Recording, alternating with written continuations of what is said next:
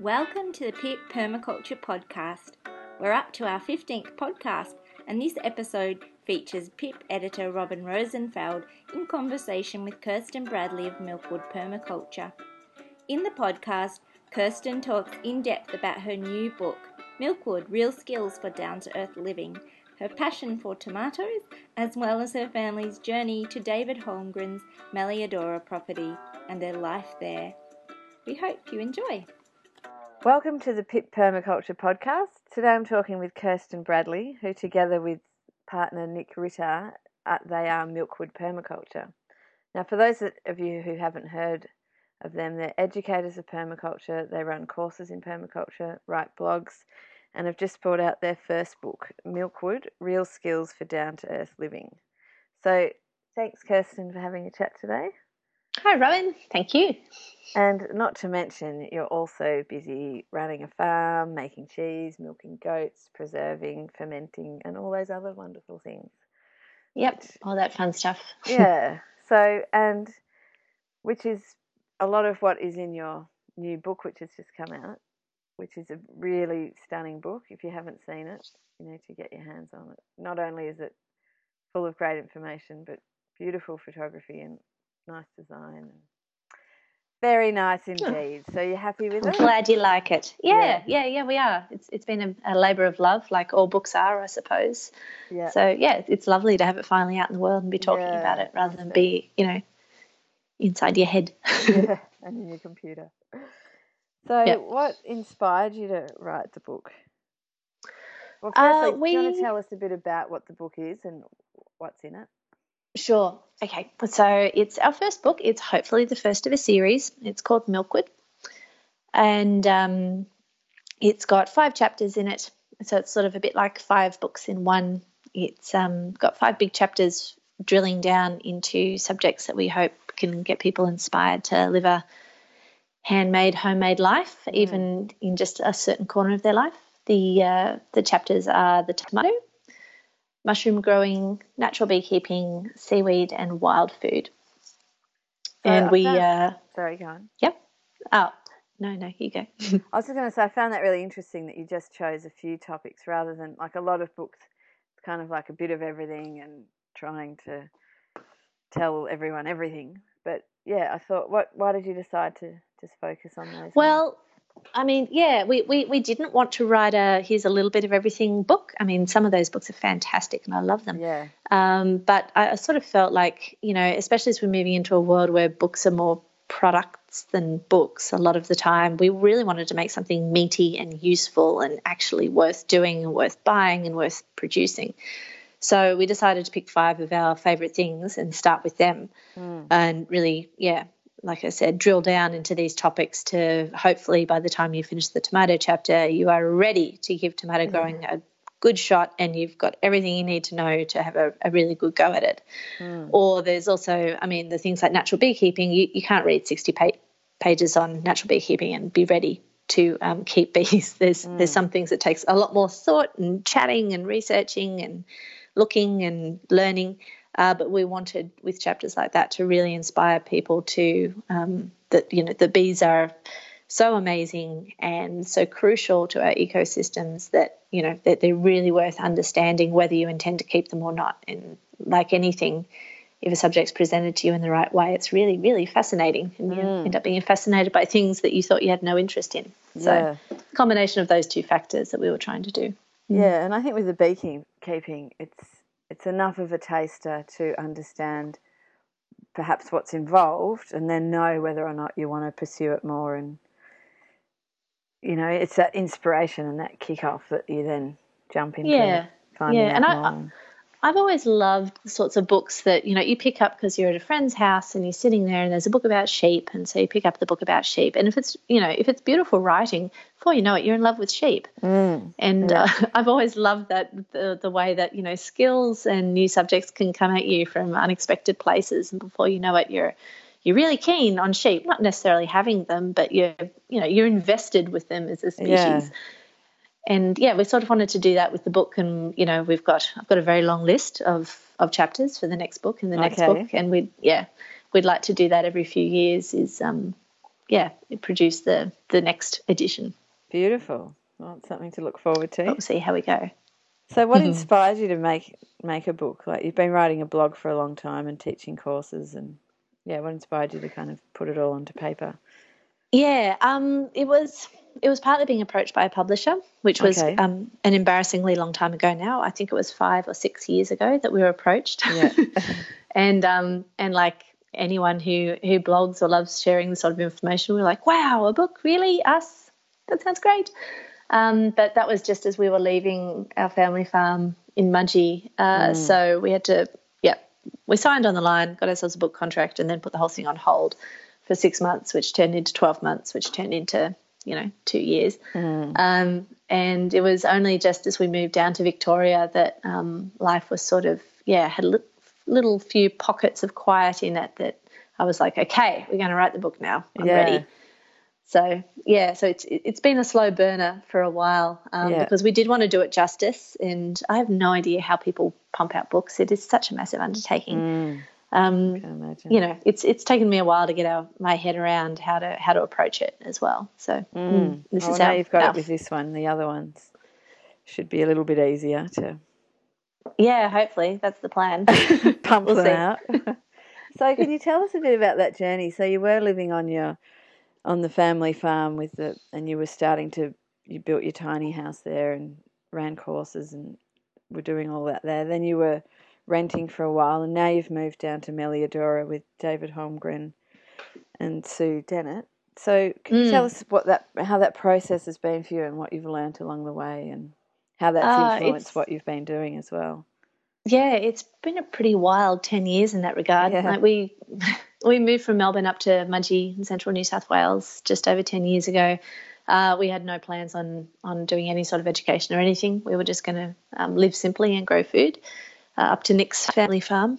And um, and yeah, we just we we, we say that we got sideswiped by permaculture yeah. because we we did both did a, a, permaculture design course before we moved to the farm because we thought that's what you do when you move to a farm you mm. do a permaculture course but we just got really involved and excited by um, yeah, by the potential of regenerative agriculture and organic agriculture. We were living in an area where there was a lot of farmers who were keen to convert across to organic from conventional farming, but you know didn't have the the knowledge and mechanisms to do so. And so we got really excited about the idea of bringing in experts and holding mm. courses in our wool shed, and then everyone could learn and we could learn, and we were building a farm. So yeah, so it sort of tumbled into this sort of educational space while we were also making a farm and starting a market garden and building natural buildings and mm. all these things. And it sort of folded back into itself in lots of different ways. And that was an amazing time and a huge amount of work.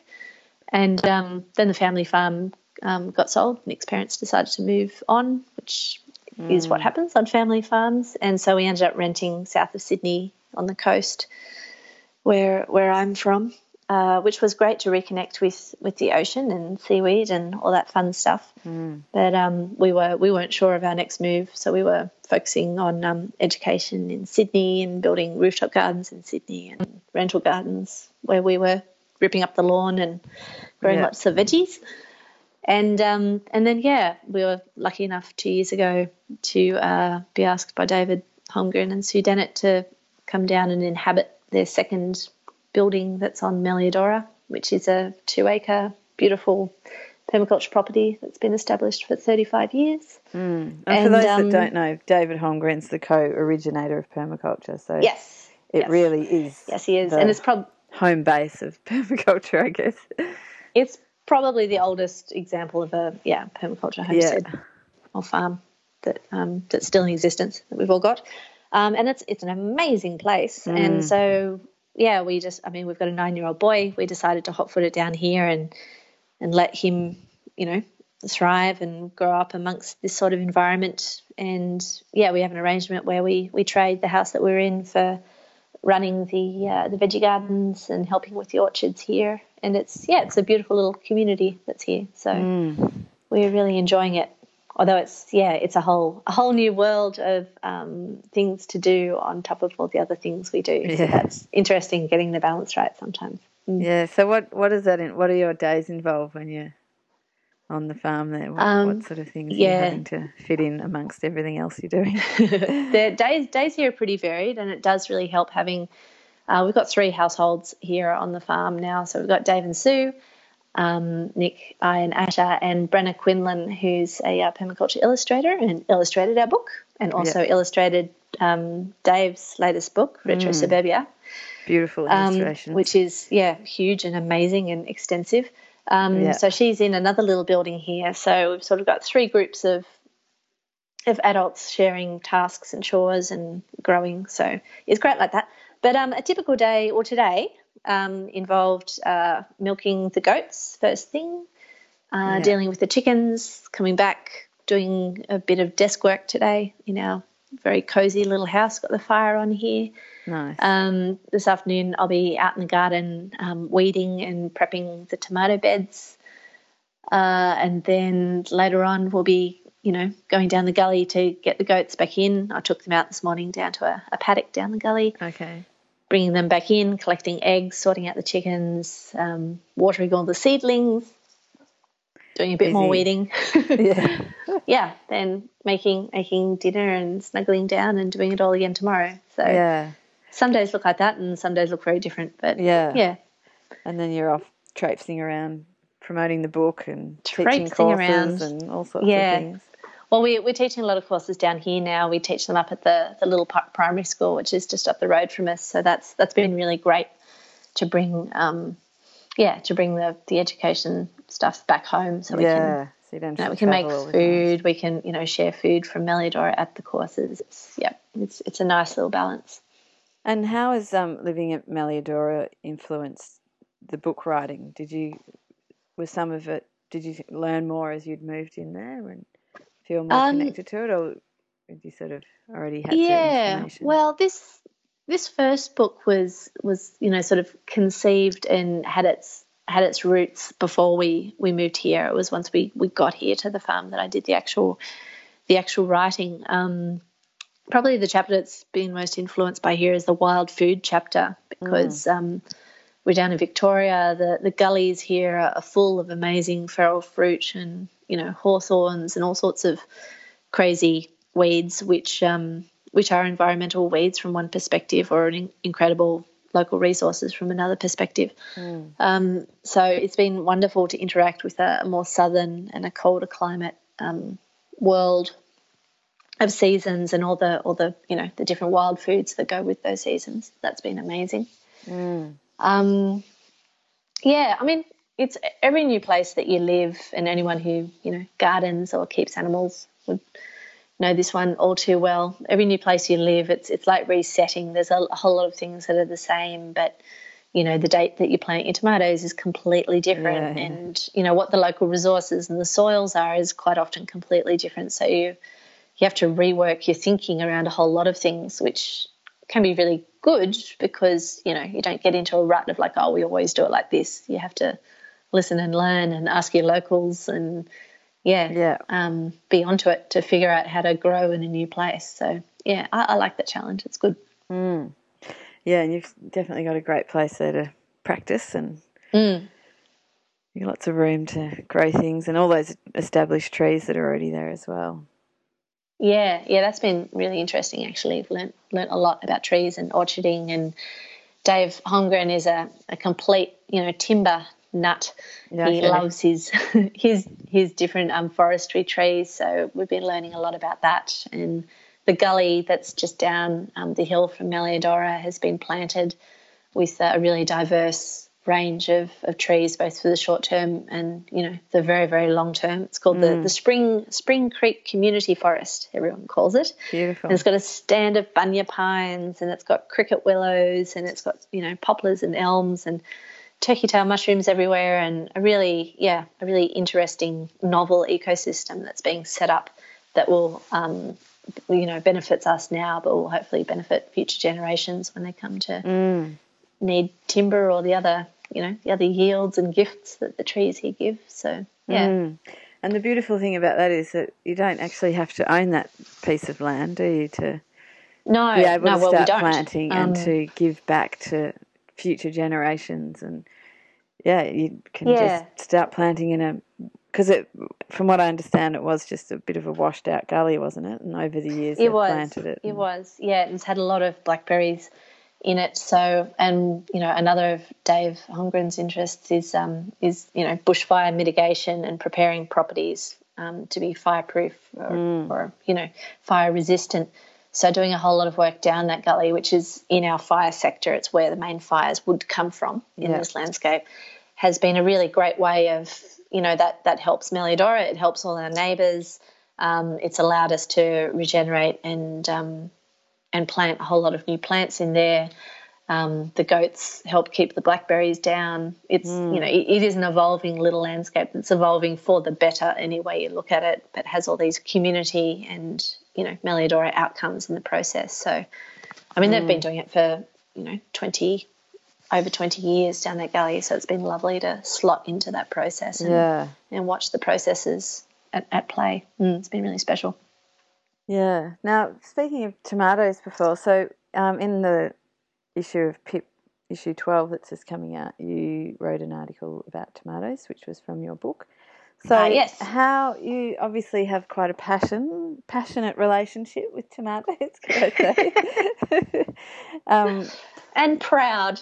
yeah. So you seem, I mean, yeah. Tell, I mean, you seem to have tomatoes for a long, a long season, and you preserve them. And can you tell us a bit about how you've learnt about Yeah. tomatoes and We we yes, we do love tomatoes. It's true. they're a real sort of they're a hero crop. You know what I mean? Yeah. Like if you can if you can nail your cherry tomatoes and figure out how to grow them really well, it gives people a lot of confidence and pride in a mm. homegrown tomato. There's something quite special about it. Mm. And so we included that chapter in our book because you know if if you can cherry tomatoes growing really well, which you know is generally reasonably easy to do. yeah? Sometimes that it's gives you so to much- have them growing really well. yeah, indeed, indeed. Sometimes that gives you a whole lot of confidence to try a whole lot of other things. So as a as a gateway, uh, we felt they were a really great vegetable to start with. Mm, definitely. Yeah, I think Um, they're yeah. probably the most satisfying to grow as One a of the beginner. most, yeah. I mean, a good capsicum, whew, yeah. that's special. But and everyone gets into them. You know, there's, there's not that many people. Though of course there's some. Most little kids like tomatoes. That's always pretty important. Um, and yeah, we we first learned about tomatoes from um, amazing farmers Joyce Wilkie and Michael Plane yeah, at Allsun Farm, which is in um, Gundaroo, uh, near you, Robyn. Not too far. And um, yeah, they're gun tomato growers, and every um, I'm not sure if they're still doing it now, but um, if Joyce is still doing it now, but every every spring they would raise a huge amount of organic tomato seedlings incredibly well. And um, we used to run courses with them at their farm, so we were often there in the spring when there was like a huge amount of seedlings that had to be taken very special care of every day, and had to have this and that done to them. And then they would have a, a fairly major tomato seedling sale at a certain point in the spring and you know everyone from far and wide would come and get these incredibly strong healthy tomato seedlings of ridiculously amazing varieties. And they would also be planting them out and it was one of their one of their major crops in their greenhouses. Um, and yeah i just up until then i was like yeah tomatoes they're one of those things. But once i you know saw how much love went into these varieties and what an amazing variety there were of different tomato um, yeah, different tomato types. Um, just got really excited about it and learned from them a lot and planted a lot in our market garden up in Mudgee. And then, yeah, just sort of continued continued on because they are a really adaptable vegetable. They're fantastic for farms. They're fantastic for balconies. You know, you don't need too many tomato plants to, to get the joy that tomatoes bring. So, Yeah, and you can They're a good one to start with. pot too, which is good. yeah, And also the, the down pot. difference between a homegrown tomato and a shop bought tomato is remarkable. Once you've really grown generally tomatoes yourself, you don't Yes, bother with the yes. others anymore, especially when they're not in season. So Yeah, yeah, I'm very much looking forward to tomato season. We were just up in Brizzy and there were tomatoes, and now we're back down south and there's Oh, no tomatoes. I'm like, mm. I have can't to wait. wait another month or two. Yep. So yeah, so you, as far as having the longest season possible with tomatoes, you've you've sort of got a variety that you choose that start from being quite early to late in the season, do you? Yeah, we, we actually have a reasonably short season this far south because Mm. the frosts here are so late. So, um, yeah, this morning I put all the tomato seedlings out into the sun for the day and then they go back onto the veranda each night just cute. in case the, the pesky frost Yeah. gets them. So, um, here where we are in, in central Victoria, we need to plant um, our tomatoes out when they are busting to go. So, they've, you know, we, we cultivate them two months or more before they go into the ground Mm. and um, by the time they go in, they are just yeah, they are so ready to start growing and flowering. It's not funny. Yeah. Um, yeah, there's also, I mean, you know, in some places where you have um, fruit fly problems, then you know you need to find techniques to grow tomatoes as early as possible before the fruit fly loading gets gets too intense. Yeah. Um, and there's you know there's smaller varieties like cherry. To- all the cherry tomatoes are generally better against fruit fly. And, uh, you know, can be started quite early. So And they need to be to go a on bit strategic. very late too, don't they? Often we're eating them in June Yeah. down here. Oh, really? Wow. Cool. Yeah, they're I just mean, still hanging on. The last. we we don't have any tomatoes hanging on till June. That doesn't happen here. we're a little bit further north. But yeah, again, we have frost too, so once they hit, they go. But yeah. And Um, um, yeah, I mean, once there's once when there's heaps, there's heaps. So you need to need to have strategies there as well for what you're going to do with them all, other than just give them away to your neighbours and make everyone very happy. yeah, so tell us That's about your fun. tomato preserving extravaganzas. Mm.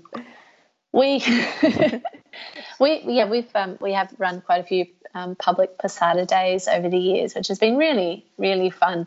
Um, at home, we generally you know when there's lots of tomatoes, we'll do a big pick every day, and I, I'm a big believer in just taking it one day at a time with tomatoes. Yeah. Um, yeah, um, some of the preserving techniques are, are really great if you're if you're buying tomatoes. If you're getting a big box of beautiful saucing tomatoes from a local farmer or from your local fruit shop, um, there's techniques that are more suited to dealing with you know five boxes at once than there are you know one basket each day. So we um, we more in the one basket each day, although that can go up to a box each day at peak tomato season here. So um, yeah, we just take them one step at a time. Um, some days we'll just dry them all, chop them up into halves or quarters, and dry them out in the sun if uh, the weather is up for that, or in a dehydrator. If it's not, we dry a huge amount of tomatoes. Or um, And then I mean, there's a lot in of- oil and preserve sometimes, way, or sometimes we just store them dry and um, and then oil them. Yeah, add them to oil as as we go in smaller batches. So we've also started um, blitzing them a lot, making tomato powders, which are really yeah.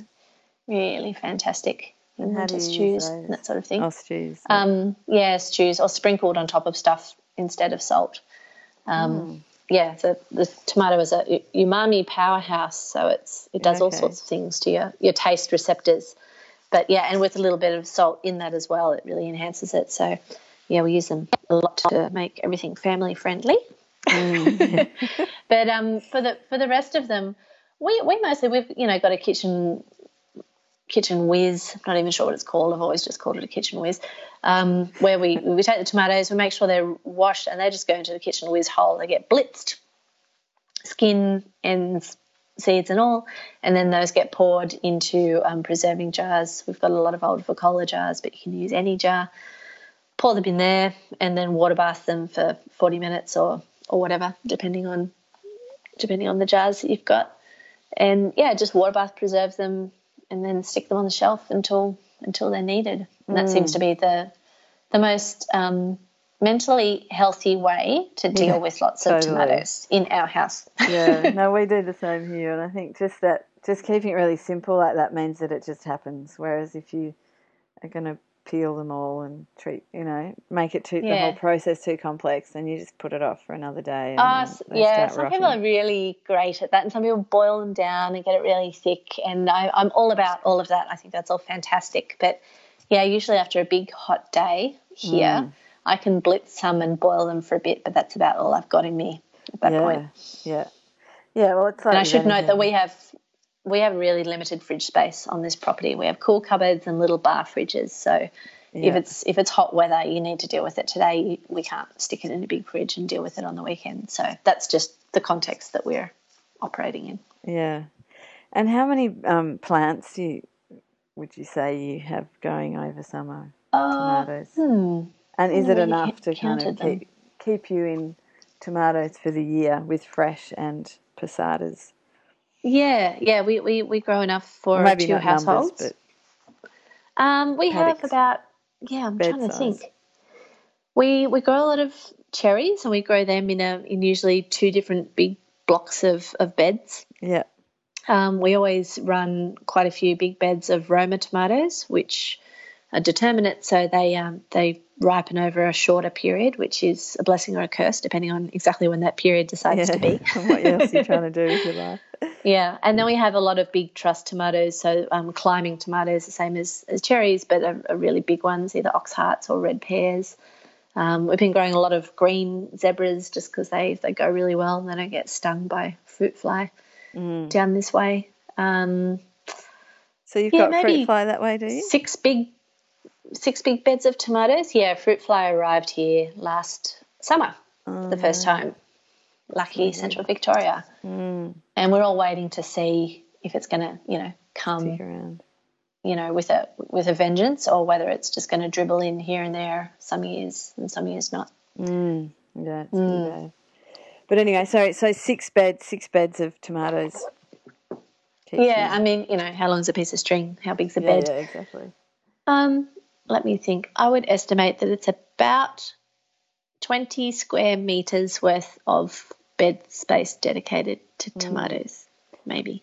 And how? What's your recommended way of trellising them and keeping them tidy? Because Yeah. often that's the problem. Again, you put it- them in and you're really inspired, and then Yep. if you don't trellis them, Yep. you just end up with a big. It mess. depends on your available technology. If you don't have much money or much time, um, I would recommend, um, uh, you know, like gridlock fencing, uh, fencing that's in big squares, Mm, and putting a star picket in at each end of the bed and running that um, that big grid fencing down the middle of the bed. Do that before you plant your tomatoes, otherwise you'll squish all your tomatoes. mm, And yeah, then just sort of like looping them through, letting them go up and looping them through if you don't expect to have a lot of time or you know you don't want to spend every day inspecting your tomatoes. Mm. Uh, we often do a lot of twining, so we have overhead beams and we run strings down and tie them to the actual tomato plant when they're young, and then twine the tomatoes up the plants. Those that's really effective, but you know you can't do that once every two weeks. You need to do that multiple times a week. So it depends how often you're in the garden. yeah. Um, or, I mean, you know, you've also got determinate tomatoes that just scramble and don't really climb up anyway. And if you just plant them in really well mulched beds, they'll scramble around and do their thing, and you can just pick them that way. Yeah. Yeah, like with all this stuff, it just you do it to suit your style, don't you? Yeah, your yeah, and and there's what's you know if you if you Google tomato trellising techniques, there is billions Yeah. of ideas Yeah. out there. So yeah, in our book we just put the ones that we use most and that we've seen other friends who are both you know commercial scale and backyard scale growers use most that worked year in year out and don't require too much you know fussing around to make it work. Mm. Yeah. Yeah, so we yeah, I think your chapter on tomatoes in the book's a really great introduction for people and it just it's got everything from you know, seedlings to seed saving to preserving to growing to all those Yay, sorts of tomatoes. things. So yeah, it's great. And then the same with mushrooms and beekeeping and seaweed and wild food. So yeah, it's a great book. Yeah. So Thanks, Robyn. and I'm looking forward to see what's going to be in the next one.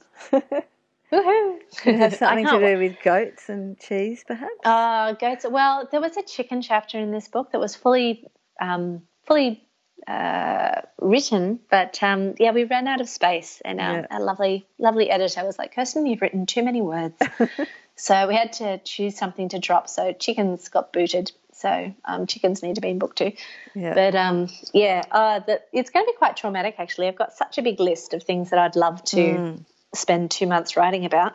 Um, that yeah, we'll see how we go. But Oh, um, it's beautiful. It's a great way just to find it, I some- think. yeah, got to find some time to sit down and write it. It was inspired actually. There's a um, there's an old series of books called Foxfire, which um, came out of a, an oral history project in in the uh, let me get the mountain range right, the Appalachian Mountains Oh, yeah, in in the USA.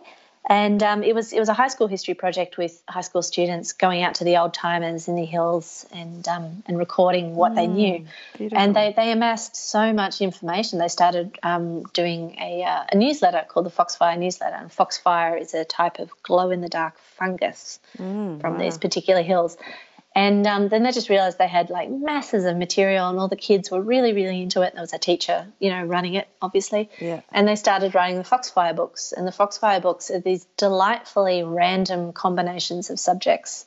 Like one will have corn shucking, coffin building, banjo playing, ghost stories, and planting by the moon. And that'll, you know, there, there'll be those sorts of chapters smushed together. And we discovered them when we when we started Milkwood. And oh, I love them. There's about 12 of them or 13 of the Right. books. And the whole Foxfire organisation has just had a resurgence. Some young blood has come back in and sort of put it back together. And now they're, a, they're an active live um, mountain community of, you know, of, of showing the old ways and Oh, that sort of thing. But it's just beautiful information, really told from the heart from people that do it every day Mm. um, in a very no bones, you know, no nonsense format. Yeah. And oh, I just I just love them. So we, we wanted to sort of write a modern Foxfire. And um, we Yeah. didn't exactly get as far as coffin building, but um, yeah, this oh, well, is this, this is our attempt to sort of books to fill. yeah, and to lead people into stuff that you know they didn't know that they wanted to know about, and hopefully, you know, by the time they're done with we, we're done with them, they're they're all excited to try new things. Yeah, no, it's a very inspiring book, and the photos just draw you in and make you want to live Oh, that good, life. that's the idea. Definitely very sensual and inviting. So yeah, well, thanks for having a chat, Kirsten, and yeah, if get your hands on a copy of the book if you can. Yeah, All right. We, well, um, well, happy tomato growing, and may your season be fruitful. thank you, and yours too, and everyone else's. Yeah. Hey. Okay. Thanks, Kirsten. Bye. You have been listening to the Pip Permaculture Podcast. Kirsten and Nick's book Milkwood Real Skills for Down to Earth Living is available now from the Pip shop at www.pipmagazine.com.au. You can also find out here about the magazine, subscribe to Pip, read our garden tips, catch up on other podcasts, and so much more. Stay tuned for issue 12 out soon.